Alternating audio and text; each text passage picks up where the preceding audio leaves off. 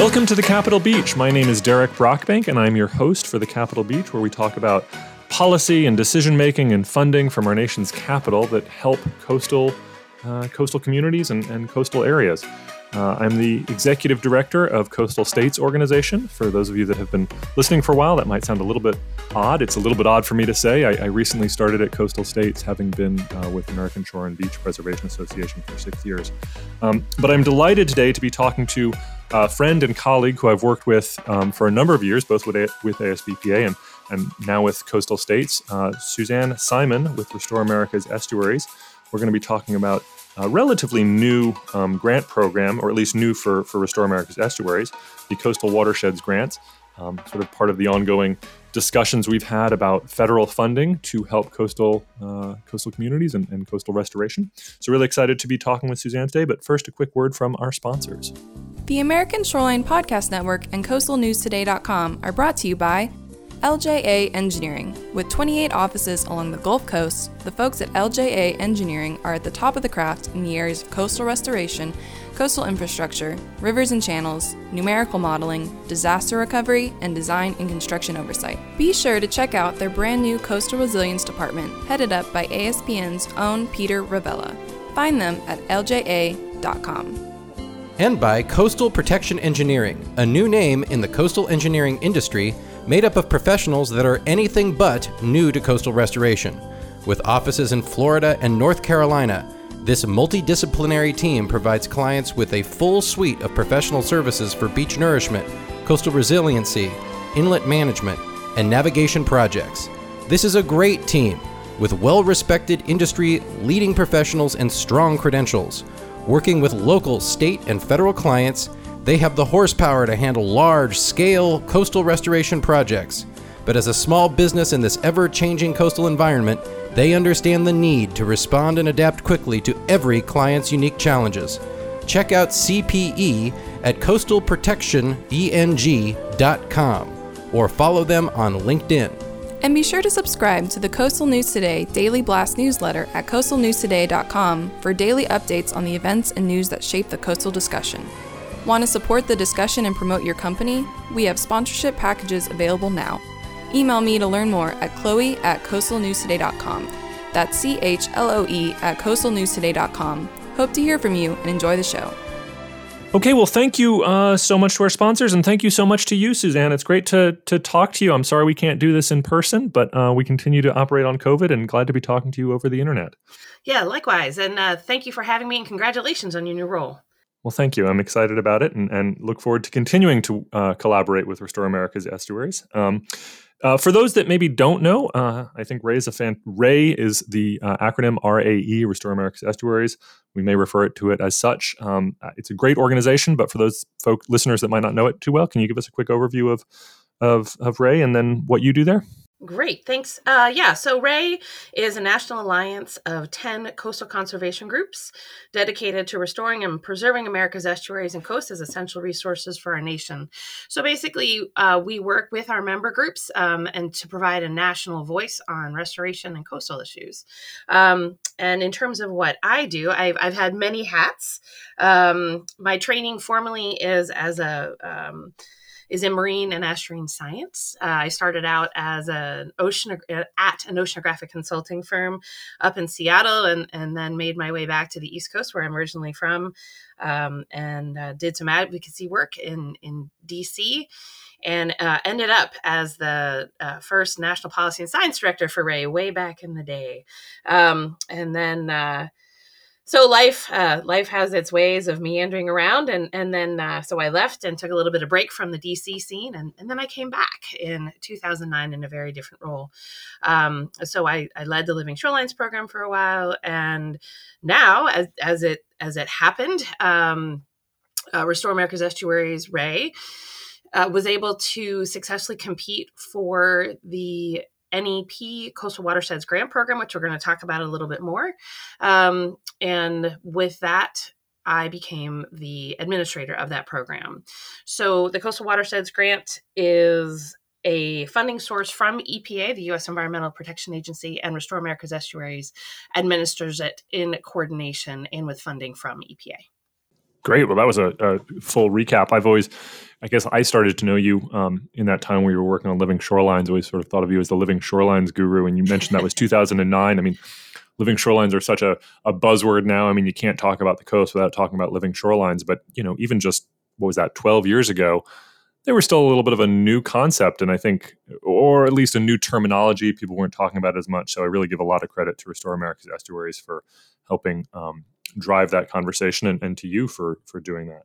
I also would give credit to our member groups too, because it was honestly um, a bit of an organic process. Um, where we saw them starting to use these techniques in their restoration programs and it kind of bubbled up because ray often serves as a as a collector of sorts of of some of these ideas because we we're a national group that that's in close communication with our member group. So it, it was sort of kind of bubbled up naturally, um, and and I'm delighted to see that uh, that it is being really uh, championed and implemented around the country in so many um, interesting and and novel ways. Particularly, I think the exciting envelope is is in the uh, higher energy environments. Yeah, and I'm hesitant to name any of your uh, member groups for fear of leaving a couple out because they're all such good groups. Um, but they're they're local, regional, uh, estuary and coastal groups. I've worked very closely with uh, Coalition to Restore Coastal Louisiana back when I was doing Louisiana work. Um, American Littoral Society, which is up in, in New Jersey and works in the Mid Atlantic area. Um, Galveston Bay Foundation. You know, they're they're all over the coast. Most of the major uh, premier estuaries and bays in the country, I think, have one of have a member group that rep- is represented as a collaborative partner for for Ray. So all doing really good work. Yeah, absolutely. Um, okay, well, you, you, we, we're going to talk about the coastal watershed grants. You mentioned that this is a joint, a collaborative effort of EPA and uh, Restore America's Estuaries, and then you briefly threw in there the National Estuary Program. Um, maybe before we talk about the grant specifically, uh, you could give a quick overview of what the National Estuary Program is that's run out of EPA, because there's a lot of different federal estuary, or at least there's a few different federal estuary programs out there, but there's only one that's sort of the official national, national estuarian estuary program. Could you give a quick overview of that? Absolutely. So, the National Estuary Program is a place based program, as you already noted, within the U.S. Environmental Protection Agency. Um, it has the goal of protecting and restoring the water quality and ecological integrity of estuaries of national significance. Now, that's a particularly important term, and there are currently 28 such estuaries um, located in the Atlantic Gulf and Pacific coasts and Puerto Rico. Um, and so basically, wherever there has been one of these estuaries of national significance, there is a national estuary program located there. Um, and I would, EPA has a really great website that, that describes all of these 28 locations, and I would certainly encourage folks to, to learn more about that. Um, and as as your question to the overlap there is so for example noaa has the national estuarine research reserves um, and and there occasionally is overlap but in in a lot of cases um, any the NEPs and the we call them the NERRS, uh, N-E-R-R-S. Um, they occur in different locations and and they have slightly different um, missions, as it were. Uh, they all tend to be place based, though, um, but they they differ in sort of some of the nuances and what what they're tackling and and how they go about that. Thanks. And so this this grant program that we're going to be talking about today is um, funded. Ultimately, I mean, you guys are running it at Ray, but ultimately, it's funded through EPA from federal dollars that Congress allocates to the National Estuary Program, and so all the grants um, all the work that's being done under these grant programs need to fall within the boundaries of the NEP. Can you talk a little bit about sort of how NEP boundaries, what defines a uh, an estuary of national significance? Where does that estuary begin and end? Right. So so there's that that's a really important nuance here. So the the the estuaries of national significance were designated by Congress. And again, if you if you want a map, if you're a visual person like I am, you can go to the EPA site to see that. Um, the geographic eligibility areas, as it relates to this grant program, um, slightly kind of go upstream and downstream of those. So you might see the geographic eligibility areas do not exactly mimic the 28 uh, areas of uh, 28 estuaries of national significance, but they overlap them. In other words, there's a little bit more to it um, in terms of the, terms of this program, um, but the 28 estuaries of national significance are all located within the geographic eligibility areas. Okay, so this program is going to be helping those estuaries, even if the programs, the, the specific project themselves, might not fall directly within that estuary. It's going to be it's going to be benefiting the estuary. Exactly, and and okay. that's an important. That's a, something else that's really important is that the any any project that is funded has to explicitly address um, one of one or more of the priority actions of um, uh, what what's called the comprehensive conservation and management plan. That we're really getting a little in the weeds, but each of these NEP sites um, has to come up with a master plan basically in terms of what their priorities are how they're going to tackle them um, and any project funded under this grant program has to directly address one of those priorities within the nearby nep well, we're starting to get into the grant program, so probably makes sense to really cover it. Um, and also, just to point out from a, a, timely perspective, this is an annual program, so it's something we could be talking about at any time. But it is it is a timely a timely topic to be talking about. Uh, the letters of intent are due June 7th. So if you're listening to this and you're saying, well, maybe I got a, a coastal project that I think might work, um, now's the time to, to learn more because you have a, uh, a little bit of time to, to put in a, a letter of intent and a pre-application. Um, but give us the give us the sort of elevator pitch. What is the Coastal Watershed Grant Program? Um, and then I always think it's helpful to learn about how things started. I think that provides some context for what makes this a unique program or an individual program. So we sort of were digging into it, but what's the overview, and then how did it how did it come about? How did it start, and how did Restore America's Estuaries come come to be the administrator, a minister of it? Right. Yeah, it's a great question. I'm gonna I'm gonna flip the answers on you a little bit. So cool. um, this grant program was established by Congress as a competitive fund, uh, basically designed to help coastal areas. Uh, when they were creating this, Congress also uh, define what they called urgent and challenging issues. Um, and these include things like loss of habitat, harmful algal blooms, marine mammal mortality, and, and there's a number of other, other issues that Congress um, specifically called out. Um, and so when they were authorizing and creating this program, so they, they kind of set this tone of this is this is what we think is important, this is what we want this program to focus on. And then they, they kind of went to EPA and said, okay, here's here's the money, here are the priorities. Um, and then EPA in turn said, okay, and they turned it into a competitive process by which EP, um, by which EPA was was seeking a partner to administer the funds. And um, Ray competed for it, and and we were selected to administer the programs. And and so the, those priorities are really critical to understand in that each of the RFPs, as you noted, are annual, um, but each of the RFPs has a slightly different set of priorities. Um, the idea being we want to cover um, the most urgent and challenging issues, and yet have a chance to kind of pivot through uh, different mixes of those priorities. Um, so it gives us a chance to focus on on certain aspects with each RFP. So, for example, um, this set of priorities for this RFP, which we just released, um, are harmful algal blooms, loss of habitat, and flooding and coastal erosion. So, any of the projects that seek to get funding have to address one or more of those priorities for this RFP. Just a couple small minor challenges facing our coast: harmful yeah, yeah, algal just, blooms, just loss of habitat, of, yeah, you know. flooding, and coastal erosion. Um, so, uh, fortunately, you guys have, I think, two trillion dollars to administer to solve those problems. Right? Is that about right? Actually, it's higher than that. Oh, if only. Yeah. So we we um, we anticipate um, funding approximately a million dollars a year in in projects. So a million dollars a year. So it's you know it, it's and I, this is not in any way to uh, to undervalue the program, but it's it's not a major funding source to tackle major challenges. But a million dollars can uh, for a couple projects. You know, if you're looking at a couple projects that can really have some localized important influence.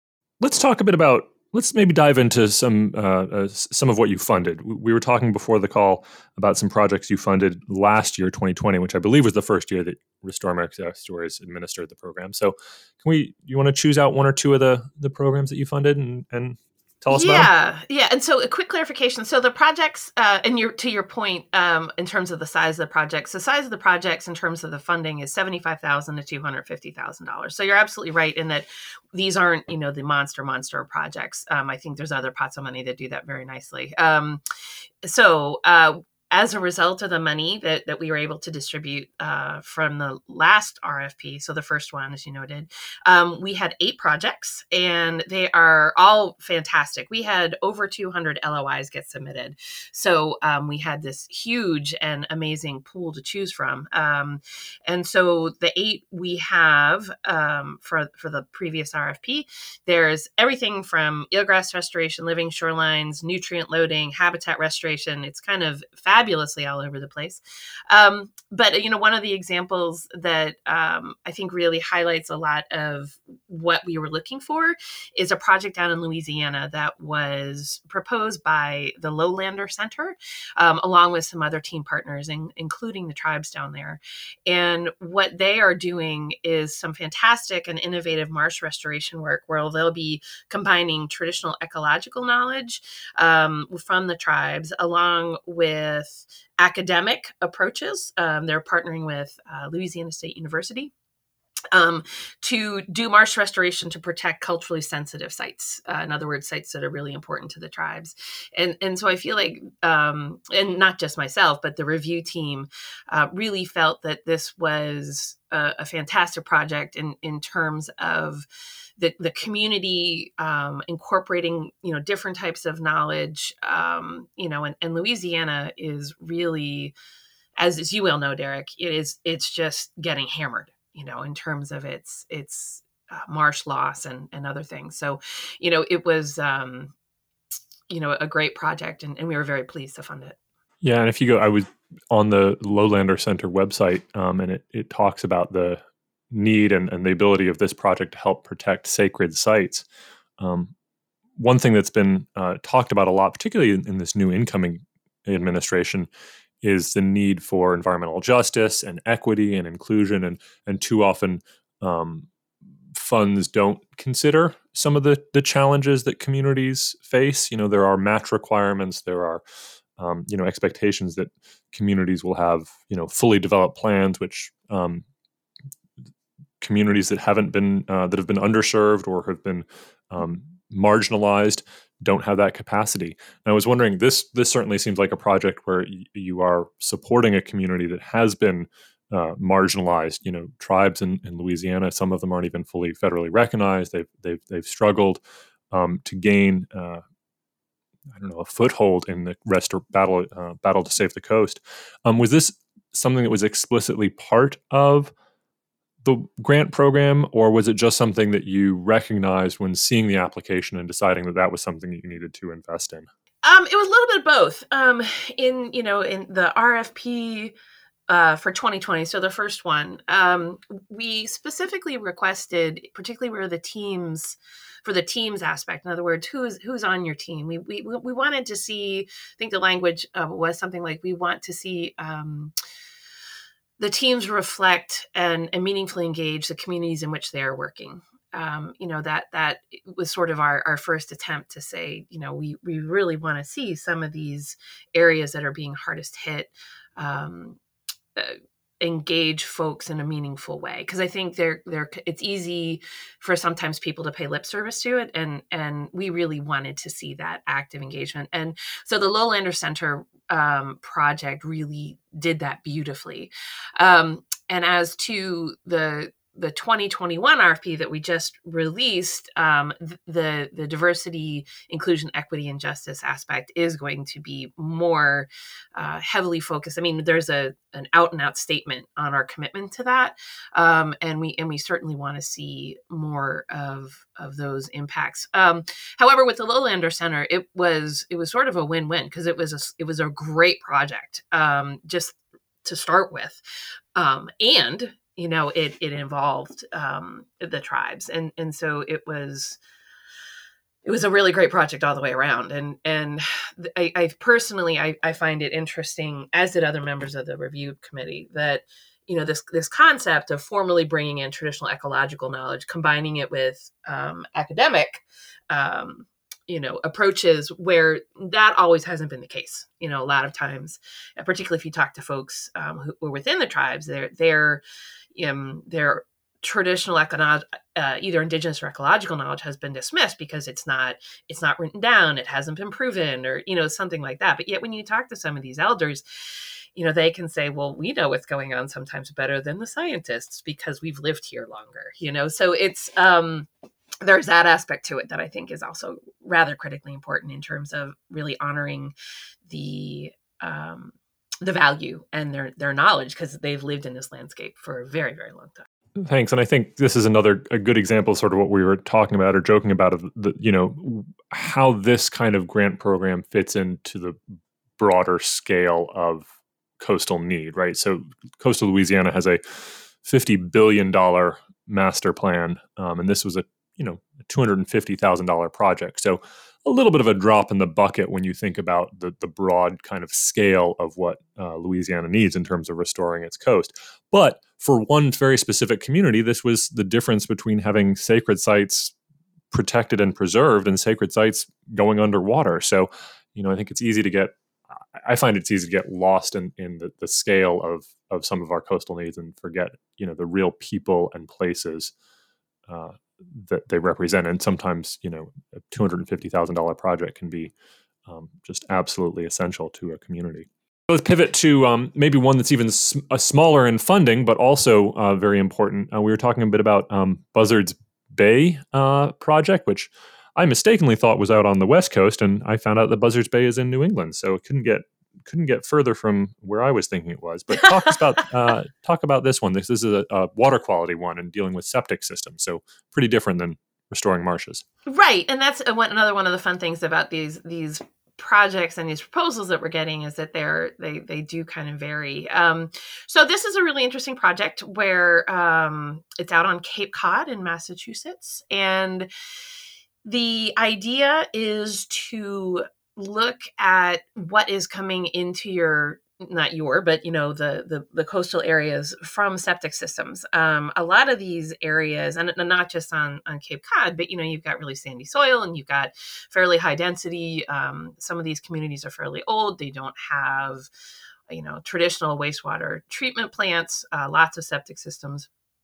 And so the idea is to uh, do some in situ monitoring. And this particular project uses some innovative technology um, that actually won a, an award, a previous award. In other words, the technology, uh, there was a competition that EPA held. Um, in terms of nutrient sensing, and and so it just so happened that you know um, Buzzards Bay Coalition is is partnering with this this group, um, so it's it's really innovative, it's groundbreaking, and the hope then is that you know if there is a way to to better monitor then then you can you know better manage build you know there's a whole suite of things that come off of this in terms of what it means for managing um, and, and, better designing septic systems um, and therefore really decreasing the nutrient loading that is such a problem in our coastal waters.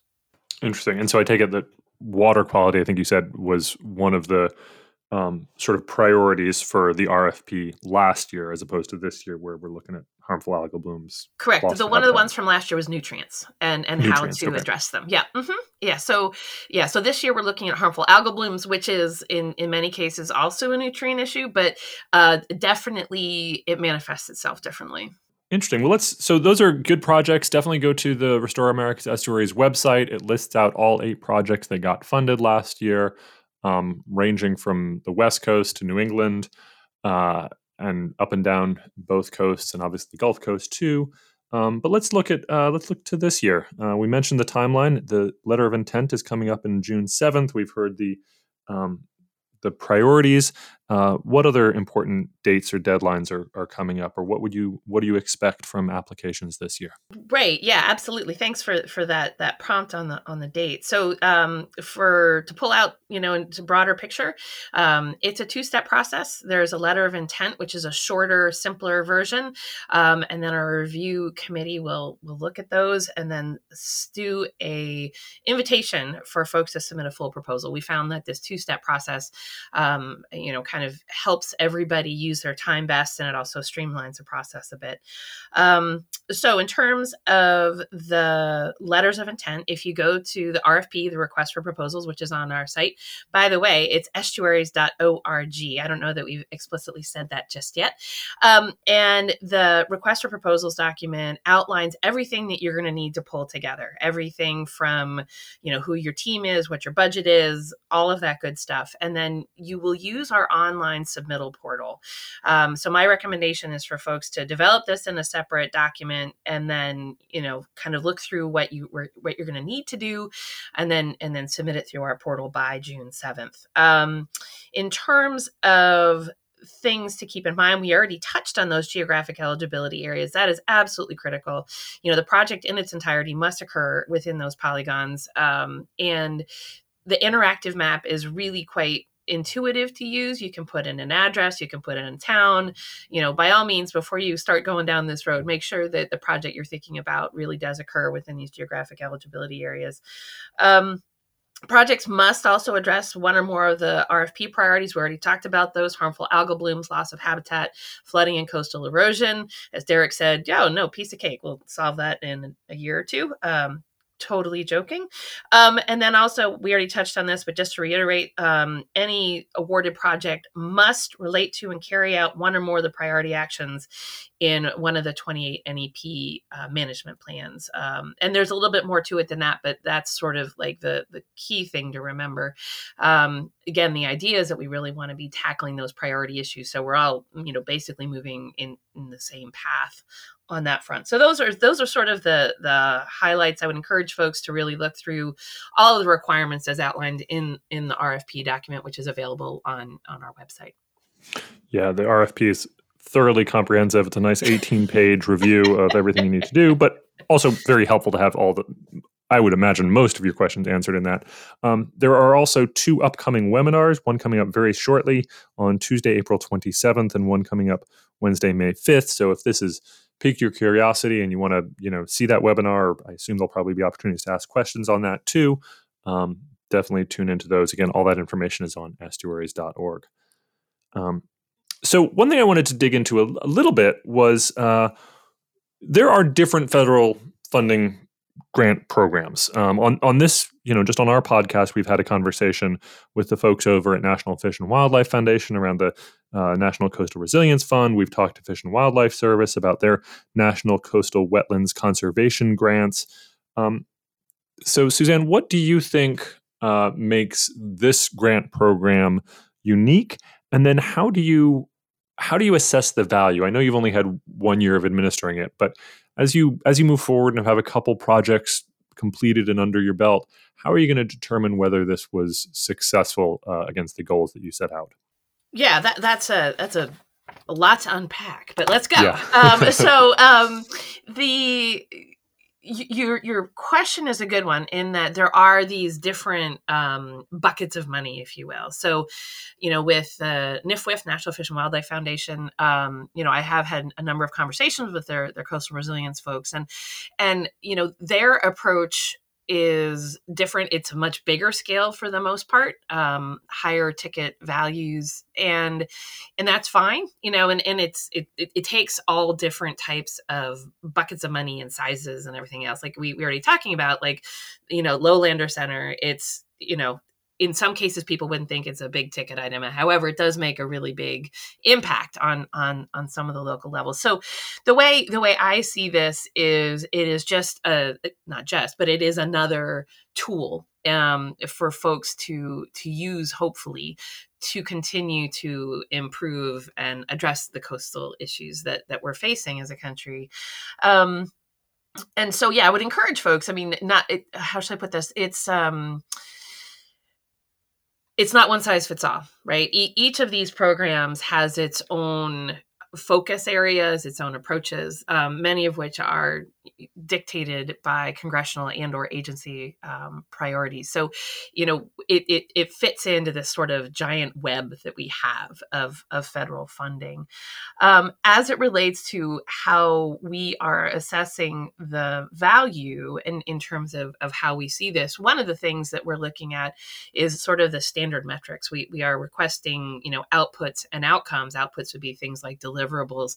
Outcomes would be you know the bigger picture of, of, of how this changed things on the ground. So that sounds like very uh, process oriented and yet it's really important i think because we need to be able to document you know how we're doing um, the other thing just in terms of a you know a, a, penny counter you know it's it's a case where we also do require a match to make sure that the taxpayer dollars are being used meaningfully and well and and being accounted for um, and and last but certainly not least and i think one of the things that um, I am excited to hear about is we really wanted to make sure that each of these projects had very strong outreach and engagement components. So, and, and, we asked for that on two levels. One was on to a lay audience, in other words, people in the community. They they need to know what's happening and they need to know where their tax dollars are going, basically, and and and how it's being meaningfully applied to make sure that things are improving. And then also um, making sure that the tech transfer component, in other words, outreach and engagement to um, fellow professionals or or resource managers. So, for example, what's being learned about about nutrient abatement in, in septic systems in Cape Cod is is then going to be shared, hopefully, um, with people maybe on the West Coast who are having a similar problem. You know, one of the things that Restore America's Estuaries has philosophically always been about is not recreating the wheel. You know, we really want to make sure that this information is shared uh, so we can collectively all learn from each other and move forward. Um, you know, Derek, you noted, you know, jokingly, you know, easy three trillion, right? You know, we have to make this money go as far as we can because we don't have three trillion dollars, um, and so we really want to to make sure that that value is there on a number of different fronts. That's great, and I think Restore America's Estuaries is well poised to do that um, through through your work. I mean, I think a lot of coastal community know uh, RAE through the Coastal Summit, the biannual every other year summit that you guys host. CSOs co-hosted that in the past, um, but it's a huge gathering of you know almost a thousand people, maybe over a thousand people to share information. So, getting projects like these talked about there, certainly getting uh, projects published. I think that's great to advance this. Um, also, even in, in, asking you the question, I sort of realized this comes back to one of the fundamental challenges of the coast is that it is so dynamic, and because it is the intersection of land and water and you know by definition estuaries are the intersection of freshwater and saltwater. It's it's managed at multiple levels. So the, the projects the grant funding that i talked about nifwif's uh, ncrf comes out of a noaa line item budget. This we talked about is coming out of uh, epa uh, budget. And then and then the fish and wildlife service coastal um, wetlands conservation grants are coming out of uh, Fish and Wildlife Service, which is the Department of Interior. So you've got three different agencies, all with a role in managing um, the coastal environment, but coming at it from slightly different perspectives. So there may be some level of overlap, but they're also looking at it from from different ones. Um, also, uh, while we're talking about this one, did want to make a since I brought up the other ones, I'll make a quick plug. Um, if you're looking to apply for the National Coastal Resilience Fund from NIFWIF this year, you're a little bit too late. The pre-proposals were due on April 7th. Um, but the timing for the Fish and Wildlife Service Coastal Watershed Grants Program is, is similar. Their pre-proposals are due June 25th. So um, so if, if you look into the, if you look at Restore America's Estuaries, the coastal watershed grants, and it doesn't seem like it quite fits, maybe worth taking a look at Fish and Wildlife Service um, or thinking about uh, NCRF for next year. So, um, well, I think we've we've covered this pretty well. Suzanne, is there anything else you'd like to share about the watershed grants program or anything I, I should have asked you? Um, anything else you want to talk about uh, for this? Well I, I would love uh, for folks listening to this to take a look and you know um, if if they feel that they have an effort in mind to go ahead and apply. Uh, we've been doing our best to keep the particularly the loi process um, I, I, I won't go so far as to say it's relatively painless because some of these processes are, you know, there's just a certain amount of information you have to pull together. But, you know, we really are trying to lower the barriers in, in terms of um, wanting a lot of different types of groups to apply. So I would say uh, my big request is for folks to spread the word um, and join us on our webinars um, and to get in touch with me. Uh, my email is in the RFP. Um, if you have any questions or if you want to run it by me to say, hey, I'm thinking about XYZ, you know, should I should I apply or is this too far off base? That's absolutely fine. And I'm absolutely happy, happy to welcome those sorts of emails. Well, thank you, Suzanne. It's always a pleasure to talk to you. Um, my final question for almost all my guests, if we have time, is to ask a, a more personal one, which is what is your favorite beach or coastal area? Uh, a lot of us that work on the coastline are stuck behind computers most of our day. So where do you go to get rejuvenated? What's the what's the coastal area that that brings you joy and happiness? Yeah, so I was thinking about this question, and all I could think of was that's like choosing my favorite child, right? Which, so, um, so do you have a favorite child? I only have one. See, so that makes it easy. So, um, the uh, I am fortunate enough. Um, I think much like you is that you know we have member groups all around the country, and, and I've I was thinking about it. I've I've been fortunate enough to visit all of our salty state um, coast, with the exception of Hawaii. Um, and so that's on my bucket list, I suppose.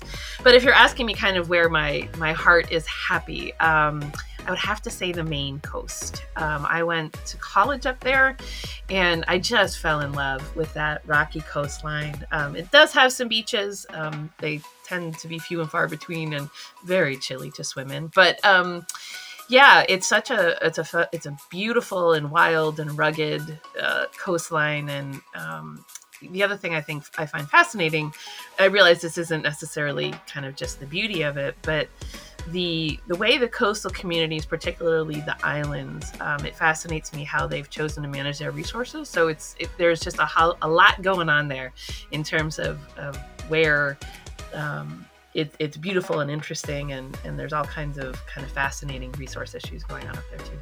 Very cool. Well, thank you so much, Suzanne. Thanks for joining us, and thanks for telling us about Restore America's Estuaries and the Coastal Watershed Grants Program. Yeah, well, thanks for having me. I appreciate the opportunity.